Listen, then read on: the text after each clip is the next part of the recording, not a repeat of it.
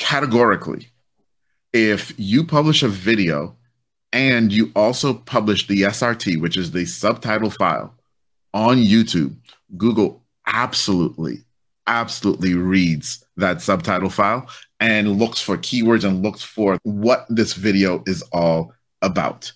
Okay. A few years ago, a little birdie did tell me, and I did see data on this that said that Google also can listen to your videos now, and they've gotten that good. I believe that that is true. However, they've never themselves come out and said that. So, that being said, if you're looking at video and you're saying, okay, so what should I do then? Well, one, produce quality content that actually moves the needle for the listener. They've got to actually learn something in what you're producing. And then two, produce the SRT file, which given the number of tools that do that today, it's so easy and so inexpensive to do.